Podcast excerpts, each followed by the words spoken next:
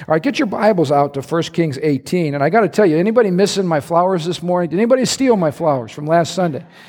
I had some very ugly flowers out here on purpose. I think they got so ugly this week that our cleaning folks threw them away without knowing that those were precious to me and I was going to use them for the next three weeks. So I might have to go out and get some more ugly flowers, but I'll explain that in just a moment. They were probably embarrassed for me, uh, but the embarrassment was important. I was talking last week about modern life in America and about the great polarization, the great cultural divide that we have right now. And really, what's at stake is the heart and soul of our nation. How many of you feel that? It's like there's a battle going on right now.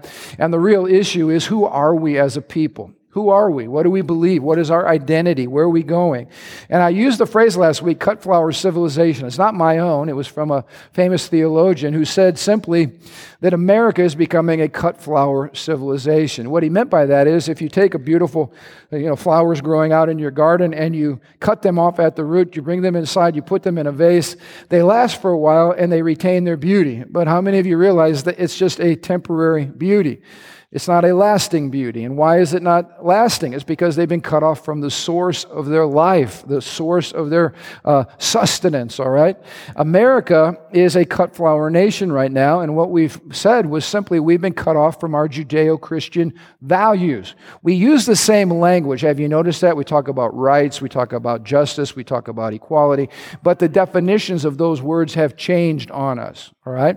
They're not coming from a biblical understanding, they're not coming from a Christian worldview. They're coming from a progressive, growing, uh, secularized America. And so we keep saying the same words, but we mean incredibly different things about those words.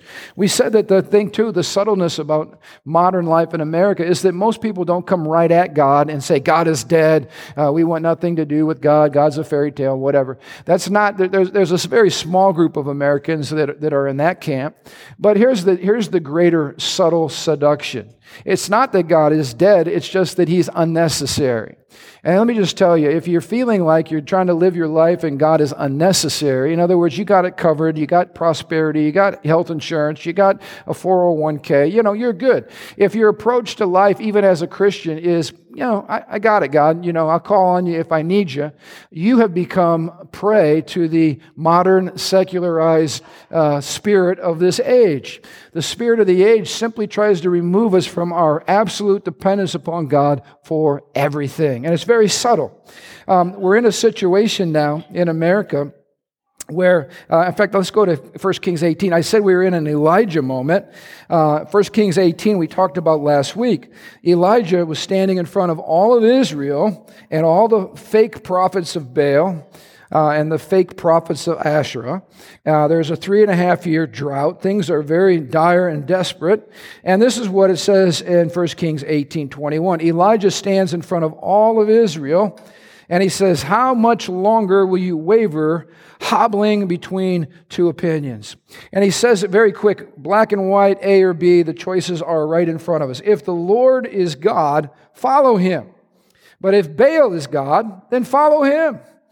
But the people, the Bible says, were completely silent. And I shared with you last week, I think America is experiencing an Elijah moment. What we've lost is our prophetic voice. How many of you know when God speaks, God's real clear? It's not that we don't understand him, it's that we sometimes don't like what he said. Anybody know what I'm talking about? Mark Twain, you know, was a famous, you know, skeptic, an irreligious person. He says, it's not the things in the Bible that I don't understand that make me mad. It's the things that I do understand. Um, the Bible's not clear. I mean, not foggy. It's very clear. It's written in a way that we can understand. The problem is not that we don't understand. The problem is that we're silent because we're double minded.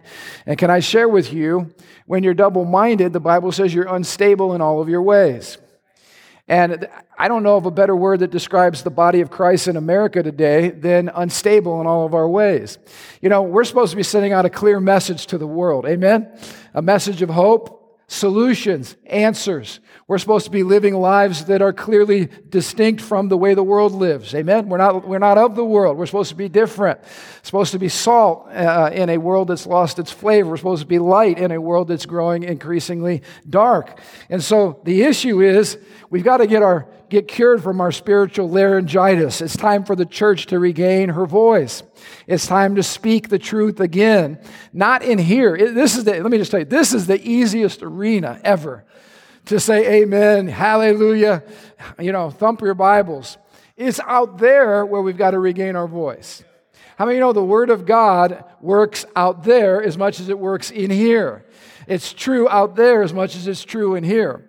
And so all these people, they got this amazing challenge, and what they should have said was, We're going to follow the Lord. Instead, what happened was they stood there silent. And uh, the reason we're silent and the reason we've lost our voice many times is because we've allowed compromise to come into our lives. In fact, this is a picture of the worldly church. Four C's, all right? We're compromised, we're complacent, we're cowardly, and we're corrupt. Let me tell you how all those go together. How many of you realize when you, when you uh, compromise with the world and you're not really living the gospel, you got some stuff in your life that you know isn't right? What happens to the next thing when it comes to complacency? Isn't that what the devil uses to rob us of our passion for Jesus?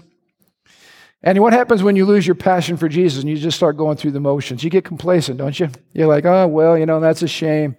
You know, too bad. Hey, you want to pursue this? Nah, you know, I'm good. You, you, just, you just sit back and you're complacent because here's the deal. When there's compromise in your life, it's like uh, throwing, a, it's like the devil throwing a wet blanket on your fire for God. But you know what I'm talking about here. So you don't want to compromise because it, it takes the edge off your sword. You may know what I'm talking about.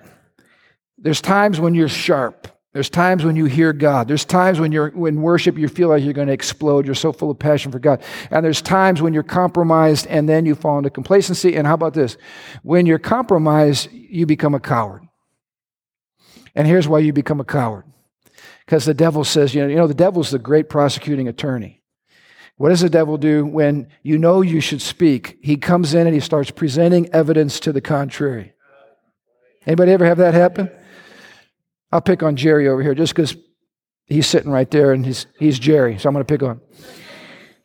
Say Jerry and Terry, they're teaching marriage class, right? Teaching marriage class.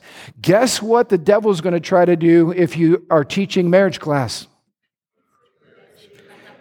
What is he going to try to mess with? So here they are coming to church. They're all excited, starting a new series today Love and Respect. But on the way to church, cold as ice.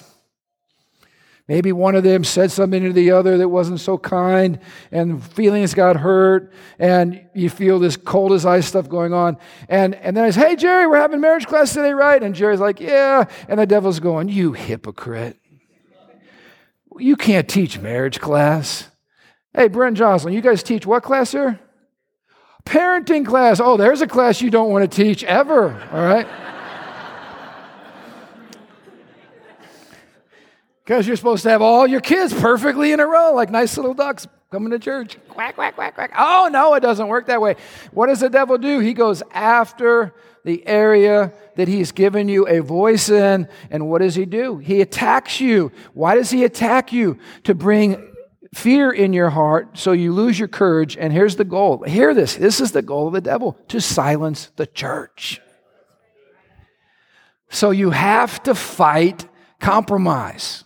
You have to fight cowardice. You have to fight the tendency to sit back and just chill. When God, I mean, you know, God is moving. God, you're growing. We should be growing. I mean, God is infinite. You're not, which means there's always more. Everybody say more always more. So you should never be complacent in our lives. And yet, these are the things we struggle with.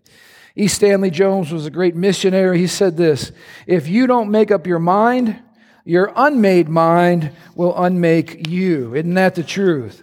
If you don't make up your mind, your unmade mind will unmake you. There's a lot of people that have been unmade because simply they did not choose to follow the truth. And so God is waiting for a response from His church. If we're going to be fearless and faithful and fruitful, those are three F words that we need to be uh, marked by fearless, faithful, and fruitful.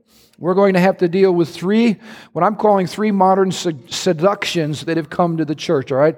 This week we're going to deal with seduction number one. Next week, seduction number two. And the third week, we're going to deal with seduction number three. But here's seduction number one the church is tempted to trade authority for personal preference.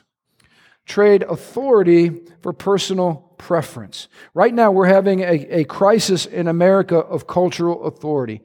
Many people are saying, well, who says?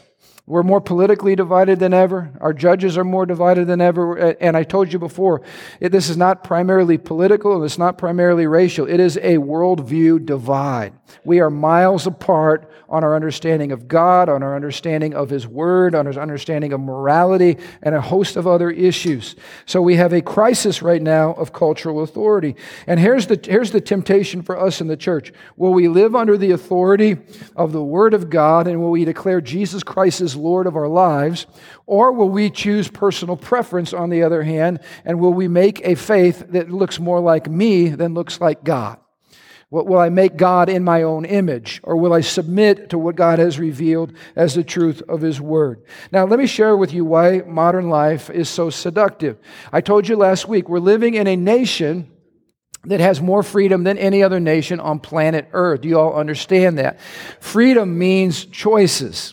Freedom means options. Aren't you grateful that nobody in this room or nobody in government is telling you where you can work, how much money you can make, what you can do with your life? Anybody thankful for that? Some places in the world you wake up like the brick kiln. Folks, by the way, we just redeemed our, our, our ne- next family. I got pictures. It's going to be awesome. I'll show you that in the week to come.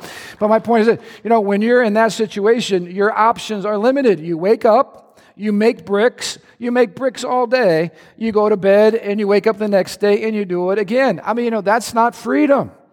We have choices today. Praise God for the choices that we have in this nation. We're here worshiping. You know, in China right now, they don't gather like this. They're not able to do crusades outside. They're not able to share their faith in public. In fact, many places in the world don't have any of those liberties. I don't know about you. I'm grateful for choices. I'm grateful for freedom. How about this? We also have prosperity in this country. The poorest person in this room is wealthier than 99% of Pakistanis, just as an example. The poorest person in this room. Than most of the world, the poorest person in this room. Every one of you probably at least drove here in a car. It might not be the latest edition, but you got here in a car. You got a cell phone in your pocket, most of you, if not all of you. You're rich. Just got to say that again. You're rich. And you know what happens when you have liberty and you have money? You got options. How many of you had asked this question this week? What are we going to do this weekend? Now, the question, what are we going to do this weekend, usually involves where are we going on to eat and how are we going to entertain ourselves? Now, I know most of you ask that question because we're Americans. That's what we do. We entertain ourselves and we eat. We're good at it, all right? I remember talking to a missionary who came off the mission field and went to Walmart. And they went to the soap aisle. And they were overwhelmed at how many soap choices that they had. I mean, they just stood there going, I mean, that's just like aisle 17A, okay? Soap choices, 100 yards long. You can get all different smells. You can check the prices. You can check the sizes. Little soap, big soap, every soap in between. All right. And they said it was paralyzing, the number of choices we had. How many of you ever been online channel surfing? I mean, no, you can blow an hour just trying to figure out where you want to find. And then after an hour, all the choices change and you got to do it all over again.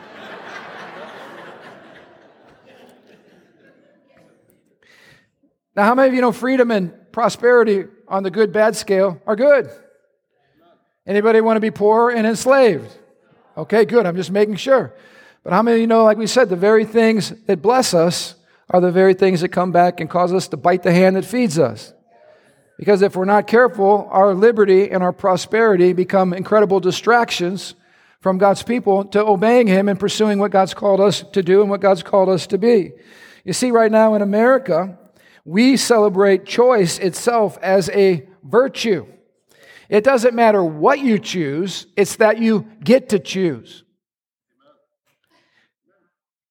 Choice is a virtue in America. If you're pro choice, if you have options, it doesn't matter what the option is, just so you get to choose, that's good.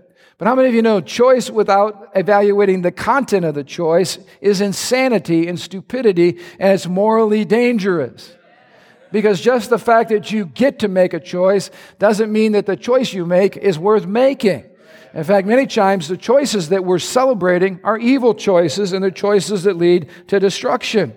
So today, though, that what's interesting is we celebrate choice. We encourage people to choose. We encourage people to experiment. In fact, much of our public school education now is centered around encouraging young people to explore things like their sexuality. Just because you were born with male parts doesn't mean that you're a guy. You can explore other options. In fact, sexuality has become one of the areas of the new frontier that we're exploring, and we're encouraging people to explore. Because here's the, isn't this the way we think? It's important for you to be you and, and to be authentic, and don't let anybody tell you how you're supposed to live. Don't let anybody define you. That is called a crisis of authority. In other words, we are rebels. We don't want anybody taking control over our lives. We control our own destiny. We can be literally whatever we want to be. Medical science will help us. That's the America that we're living in today. We are sovereign choosers. And listen, while, you, while choosing, for instance, your career, the college of your choice, or even your toothpaste is not a bad thing, choosing your homemade morality or how you're going to live or what you believe about ultimate things is incredibly dangerous. And we better be careful whether we're supposed to be simply submitting or whether we're supposed to be creating when it comes to those issues of ultimate importance. You know, I saw one of the social commentators this week refer to American Christianity as Build a Bear Christianity. How many of you guys have a Build a Bear or been to Build a Bear? You took your kids to Build. I mean, that right there is a weekend event, right? Honey, if you're obedient and you're a blessing and you obey Daddy, we'll take you to Build a Bear. Oh, Build a Bear! I mean, it's like a big event, right? You go out. It's not just like Here's the teddy bear aisle. Here's one teddy bear. No, you get you get to be like God. You get to choose everything, accessories. You can even record something and put it in there. You can even put the heart in the Build a Bear. You push the button. Your Build a Bear is breathing living creation of your own doing. And isn't it amazing that in the church today, we have what's called Build a Bear Christianity? Let me highlight what I'm talking about. This was a, a pair of tweets that recently made the rounds on social media. It was a young progressive woman who was sharing publicly online her doctrinal creed. And this is her creed. And I want you just to evaluate it with me and tell me if this is authentic biblical Christianity or if this is the Build a Bear variety. First point she made I am a Christian. And I believe that proselytizing is violence. In other words, proselytizing, sharing your love for Jesus with somebody else, is violence because you are imposing your preferences on them, and that is terrible. I am a Christian and I believe that the LGBTQ people are divine and they should lead us. I am a Christian and I don't go to church. I am a Christian and I don't believe that the Bible is the Word of God. Now, this caused quite a firestorm on social media because legitimate Christians had a little bit of concern about what she was saying. I am a Christian, and it was the and part that was really getting messy. How many of you know if, if we're able to create Build a Bear Christianity, our faith is meaningless? And our mission is meaningless and God is meaningless, and we're really no different than some any other social club out there that gathers for any other reason. We, we literally become an Ichabod church where the glory of the Lord has departed. Because we've created a God in our own image who doesn't look like anything like the God of the Bible. And yet that's where many people are. The question I want to ask you this morning are you a truth seeker or are you a truth twister?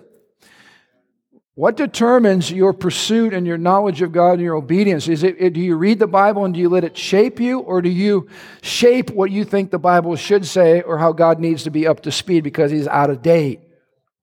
That's a good question. George Barna uh, just came out with a study called the American Worldview Inventory. And I'm encouraging all of you that haven't taken my worldview class to come on in October on Wednesday nights and join me. I believe it will be a great equipping tool for you. But this is what he found in his worldview inventory. Uh, he said nearly two thirds of Americans believe that having, quote, some kind of faith is more important than the specific faith which a person chooses. In other words, it doesn't matter really what you believe, just so that you believe in something. And what was amazing was 70% of the people surveyed identified themselves as believers, which meant that belief was coming out of Christian people. In other words, it doesn't matter what you believe, it's just that you sincerely believe in something. That's called preference. That's called build a bear Christianity. That's not the Christianity of the Bible. And let me just say this we're experiencing in many denominations today a wholesale rejection of the authority of the Word of God, especially as it relates to sexual ethics. My daughter called me up the other day. She's at Liberty University and she's serving at a church. And, and bless her heart, you know, all she's ever known is Living Stones. So she was going to a church with a different label on it. And she called me up and she said, Dad, is this place okay for me to be at? I was grateful for her because she, she wanted to make sure she wasn't stumbling onto some weird place. Now, I will not mention the denomination because I'm not here to criticize denominations this morning, but let me just say this is a denomination that its founders, who were birthed out of holiness and revival, would be rolling over in their graves today to see this denomination's uh, loss and revision of Scripture and loss of biblical truth in the area of sexual ethics. I stood down at the courthouse, state house in Indianapolis, testifying on behalf of marriage when marriage was under attack in, Amer- in America, and particularly in Indiana. Anybody remember those days a few years back? How many of you think that if the Bible talks about biblical marriage between a man and a woman who make a covenant and make a covenant for life and it's exclusive, and that's the environment in which you have children, and out of that environment, children are raised in the most healthy environment possible, how many of you think that has an important message that we need to be sharing publicly, and the church should not have been silent. But what was happening was the church was incredibly silent. In fact, what happened was Marion and I in this church was one of the few churches that went public about any kind of protest or any kind of declaration of truth. The next thing we found, Marion and I found our pictures on the front page of the Indianapolis Star. We became the face of the movement. And we didn't even try. We didn't even sign up. We didn't even create an organization or nothing. We just spoke. And here's the sad part. You know who was in the picture next to us in the Indianapolis Star? A former Christian contemporary worship artist who is now with his live in lover in a homosexual relationship. His ex wife was saying she blessed it. All the kids thought it was great because he was being true to himself. I remember standing there. This is the other thing that irked me. Higher education used to be about thinking and critical thought and looking at the pros and cons and, and wrestling with public policy issues. Well, guess what happened during the marriage debate? There wasn't any of that happening at our universities. Uh, I would have loved to have had an opportunity to go speak at IU and to extol the benefits of traditional Christian marriage. But you know what? The president of IU just came out early in the game and said, Indiana University, we stand for gay marriage. I thought, well, that's interesting. So much for higher education. I guess every Christian student at Indiana University just got slapped in the face by the administration, and now you're a bigot for simply believing God's view about marriage. So, you know what? I called up my alma mater. I said, hey, how come my alma mater is not speaking out about marriage? Christian universities, Christian institutions of higher learning should be fighting this battle because so much is at stake. Crickets. And then what got me was when I go to testify at the State House, and the president of one of those Christian universities is standing next to me, and this is what he's saying. To first of all, to my shock, he was there to argue for the other side, and what he said was, the church needs to adapt on this issue.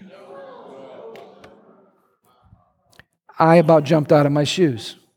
Listen, the thing that should drive us is love for God.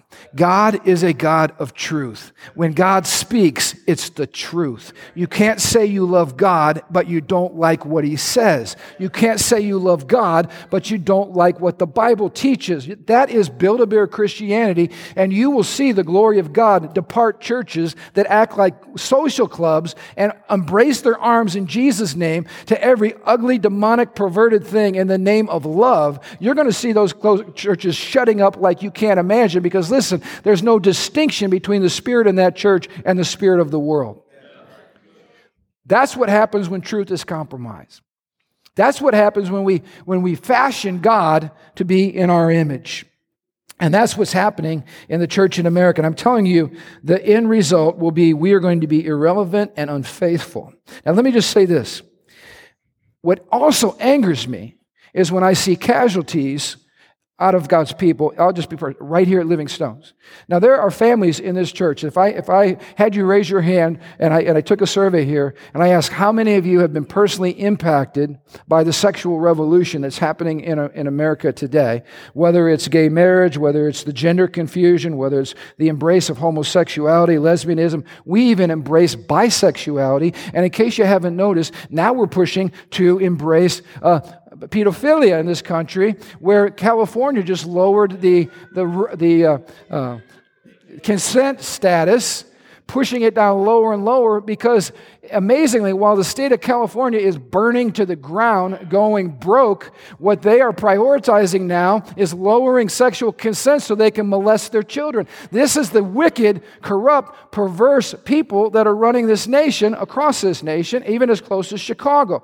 Now, here's the problem we're the only voice that says that is evil. John the Baptist lost his head over saying, What you're doing is wicked. But you know what? He's got a great reward. God's looking to raise up some John the Baptist in this day and age. But here, I cannot lose this point. This is what grieves me. When the, when the culture becomes toxic, do you think your children and grandchildren are somehow immune from the toxicity? No. When their kids at school are in, you know, third grade, second grade, and they're talking about wanting to be the opposite gender because that's either taught in the curriculum or that's the, that's the cartoons they're watching on TV or that's the perversion on the news, where are they hearing this nonsense? They shouldn't be hearing this nonsense. It's, a, it's an embarrassment that they're hearing this nonsense. But what it does is it opens up a spirit of confusion in their lives. That's what angers me. When I sit in my office and talk to parents whose kids are involved in same sex relationships or kids are involved, they think they're another gender, and, and they're like, What do I do, Pastor? Here's why it has to break your heart. That's what's happening in our culture because we've been silent and confused about things we should not be confused about.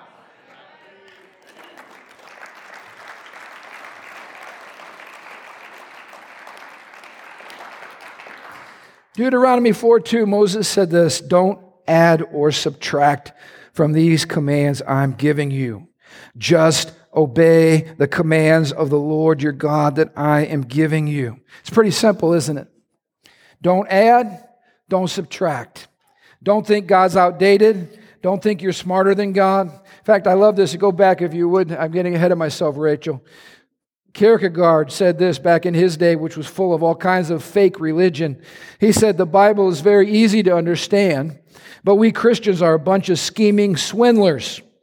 We pretend to be unable to understand it because we know very well that the minute we understand, we are obliged to act accordingly. It's not that we're stupid, it's not that we can't figure it out, it's that we don't sometimes like what God has to say. But can I just tell you something? Christianity is not a popularity contest. Christianity is not an opinion poll. You'll never get a survey in the local church about how you feel about certain sexual behavior or any other ethic. It's not up for vote. Either we come under the authority of God Almighty or we don't. Either we submit to his authority and we declare Jesus Christ is Lord. I mean, you know, that is the fundamental uh, uh, truth that should come out of a believer's mouth is that he's Lord. That means he's sovereign, he's Lord of my life. And if you don't acknowledge the lordship of Christ in your life, I just got to be frank with you. You're not a believer. You're a pretender. You're a build a bear Christian, but you're not a follower of Jesus. That's the issue. True Christianity is a revealed religion. How many of you know God has spoken? And I'm grateful that He has. How about you?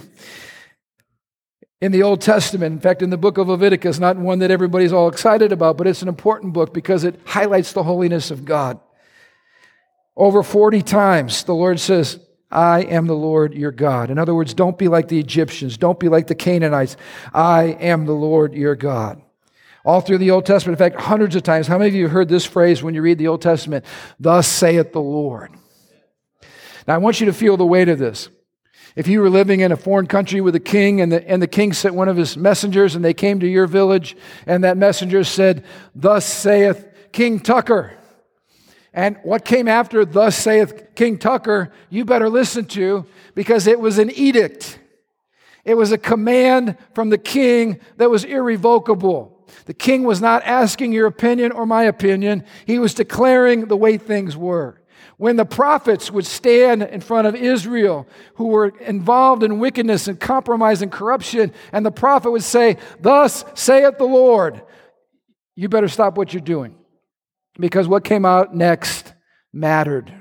What came out next was of the utmost authority and importance. Thus saith the Lord. How many you know when the devil came at Jesus in the wilderness, what did he do over and over again? It is written. It is written. It is written. Where, what was Jesus quoting? The Bible, but what was he quoting? Old or New Testament? Oh, we didn't have the New Testament. He was quoting the Old Covenant. There are people today well, you know, I don't know about that old covenant stuff. God, seems a little harsh back there. Some of the things that, you know, his morality seems a little stiff. I'm not sure, I'm not sure if I can embrace Old Testament ethics. Oh, really? Jesus said, It is written. Jesus is God. What Jesus are you worshiping if you can't acknowledge the book he said it is written from? Getting awful quiet in here this morning. I mean, if Jesus referred to the old covenant and said it is written and had absolute authority over his life, it should have absolute authority over your life and my life. It is written. You guys are talking way too long. I want to make a parking lot mess if I don't move on. Here's what I want to ask you Is the Bible your final authority? It's a good question. Is it the reference point? Is it the plumb line that you hang up to make sure your life is square and where it needs to be? Martyn Lloyd-Jones, the famous British pastor and theologian, said this, and I want you to follow this quote with me. It's powerful. It could have easily been said today, which is why I'm saying it today. There can be no doubt whatsoever that all the troubles in the church today, and most of the troubles in the world, are due to a departure from the authority of the Bible. Can anybody say amen to that? Now, listen, here's a series of questions that he asks. I want you to personalize this today. Apply the Word of God to you today. We all, therefore, have to face this ultimate final question Do we accept the Bible as the Word of God, as the sole authority in all matters of faith and practice, or do we not? You need to ask yourself that question. Does the Bible speak and have absolute authority in your life over your faith and over how you live your life? Look at the second question Is the whole of my thinking governed by Scripture, or do I come with my reason and pick and choose out of Scripture and sit in judgment upon it, putting myself and modern knowledge forward as the ultimate standard and authority? In other words, does the Bible read you? Or do you read the Bible? Does the Bible judge you or do you judge the Bible? Was the Bible written to speak to you or do you think that you can improve on the Bible and that God's really out of date? You know, every time I speak about biblical truth in public, there's always the group of mockers who say, You're believing that 2,000 year old book written by a bunch of men. Wah, wah, wah, wah, wah, wah, wah. Can I just tell you something? I just want to clarify that this morning. When I stand up to preach, how many of you think that's like a serious thing? Because what's happening right now is I'm supposed to be representing what the king has to say about reality. So, can I just tell you something? If you ever hear me preaching my opinion, I've disqualified myself because you should not care about my opinion. I once had a guy, he said, Pastor, I need to meet with you. I just want to hear, I want to hear your opinion on tithing. Now, the reason he wanted to meet with me and waste my time is because he wasn't tithing and he had no intention to, to tithe. I just need to hear your, your revelation on tithing. I said, No, you don't. You need to read the Bible and obey it. No, no, no. I'd, I'd, like to, I'd like to meet with you. I just, I just need to hear your revelation. No, you don't. See, listen, folks, I'm not trying to be mean. I'm just smarter now. I'm older. I'm smarter. I know the difference between people who just want to pull your leg, who want to waste your time, who want to have religious discussions. I don't want to have religious discussions. What does God say? Let's do it. What's God's opinion? Let's live it. Those kind of people change the world. Not people that want to pontificate, philosophize. What's your perspective? I don't care about my perspective. I'm stupid. The pastor just, I'm stupid in comparison to God Almighty. I'm stupid. Let me tell you what else I'm doing this morning. I'm a parrot. Some of you didn't know that, did you? I'm a parrot. I love Pastor Keith's story. Keith Tucci, who was just up here with us. Pastor Keith went and, and was on trial in federal court for standing up for the unborn, and he was his own attorney. He represented himself in a federal court, all right? The defense came against them and they had stacks of data. They had listened to all of his sermons. They said, Keith Tucci, on such and such Sunday, did you say this? He said, No, I did not. Keith Tucci, on such and such Sunday, did you say this? Nope. Keith Tucci, and they're all looking at each other like, ha ha ha, we got him. In his own words, they built this long defense before the federal judge. And then they turned to Mr. Tucci. They said, What do you have to say for yourself? And he said, I didn't say those things. God said those things. I just repeated what he had to say.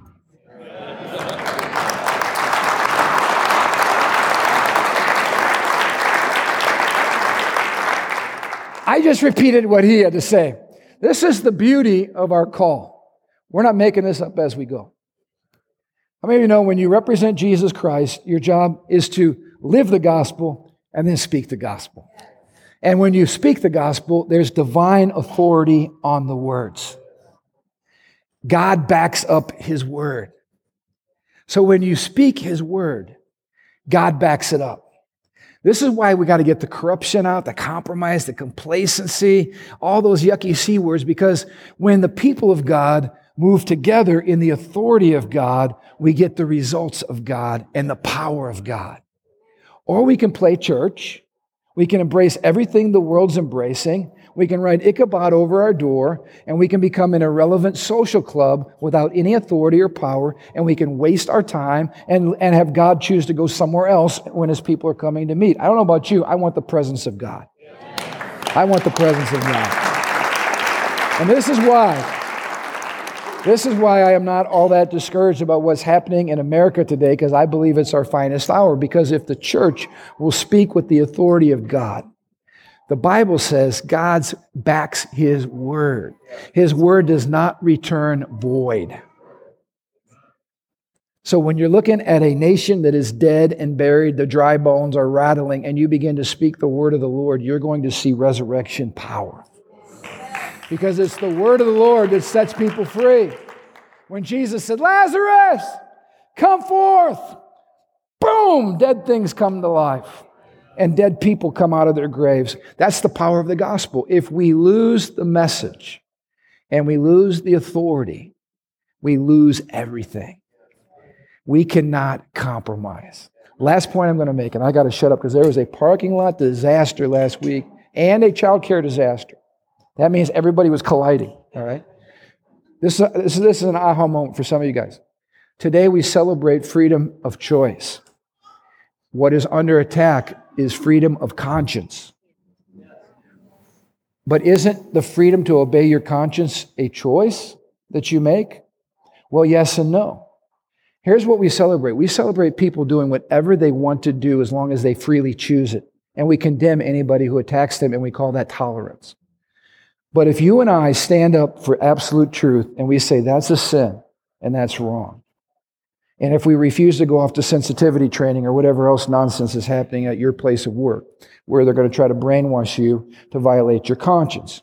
Here's the deal freedom of conscience means my conscience is under duty bound obligation to obey God. And people that are Build a Bear people cannot stand that because it looks like you don't, you're not going to bend. You're not going to listen. You're not going to change. You're not going to be compassionate. You're not going to be loving. Oh no, I'm all those things, but my conscience is duty bound, which is why, listen to me, on the sexual revolution that we're getting hit with right now, the first thing that's going to go is your religious freedom. That's why I've been screaming this at the State House before Christian politicians for a decade now that if you don't draw the line on perversion, if you make, if you make civil rights into moral wrongs, you will lose our liberties. And the people sitting out here that are trying to work businesses, run their jobs, run their companies, trying to live, Christian students that are trying to live out their faith at school, you will be the object of attack.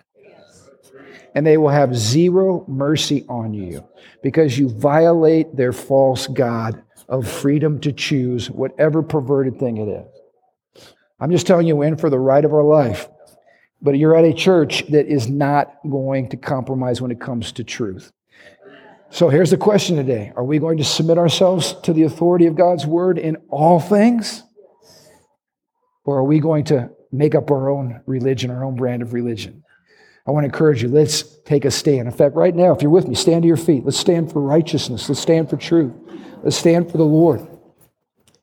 Father God, your word is clear that in the last days, there will be all kinds of imposters. In fact, Paul said to Timothy, imposters will flourish. They will deceive others. They'll, they themselves will be deceived. But here's what you said You must remain faithful to what you've been taught. Lord, that's my prayer for Living Stones, for myself, for my brothers and sisters. Lord, we want to be lovers. We want to be full of joy. We want to be full of your compassion for people. We know we live in a broken world and a confused world. But Lord, we want mercy to go together with truth and to kiss together. That's my prayer for you, Living Stones, that you would burn with a desire for truth, to know God and to know His heart, but that you would also marry that with a spirit of mercy and compassion for broken people. That we would be willing to embrace what's broken and yet love them to life by speaking the truth. Lord, may that be said of this place. And God, we have a holy jealousy that your prophetic heart would be released from this house. So, Lord, do it for your glory. Help us to be a part of the revival and reformation that you want to bring to the United States of America. Lord, I pray your blessing on us now as we leave. May we leave in the joy of the Lord, and may we leave more committed to your truth than ever before. In Jesus' mighty name we pray. And everybody said, Amen. Amen. Hey, if you're new here, we'd love to meet you. All right, come on down. Don't forget starting point today. If you need prayer for anything, come on down. All right, we'd love to pray with you.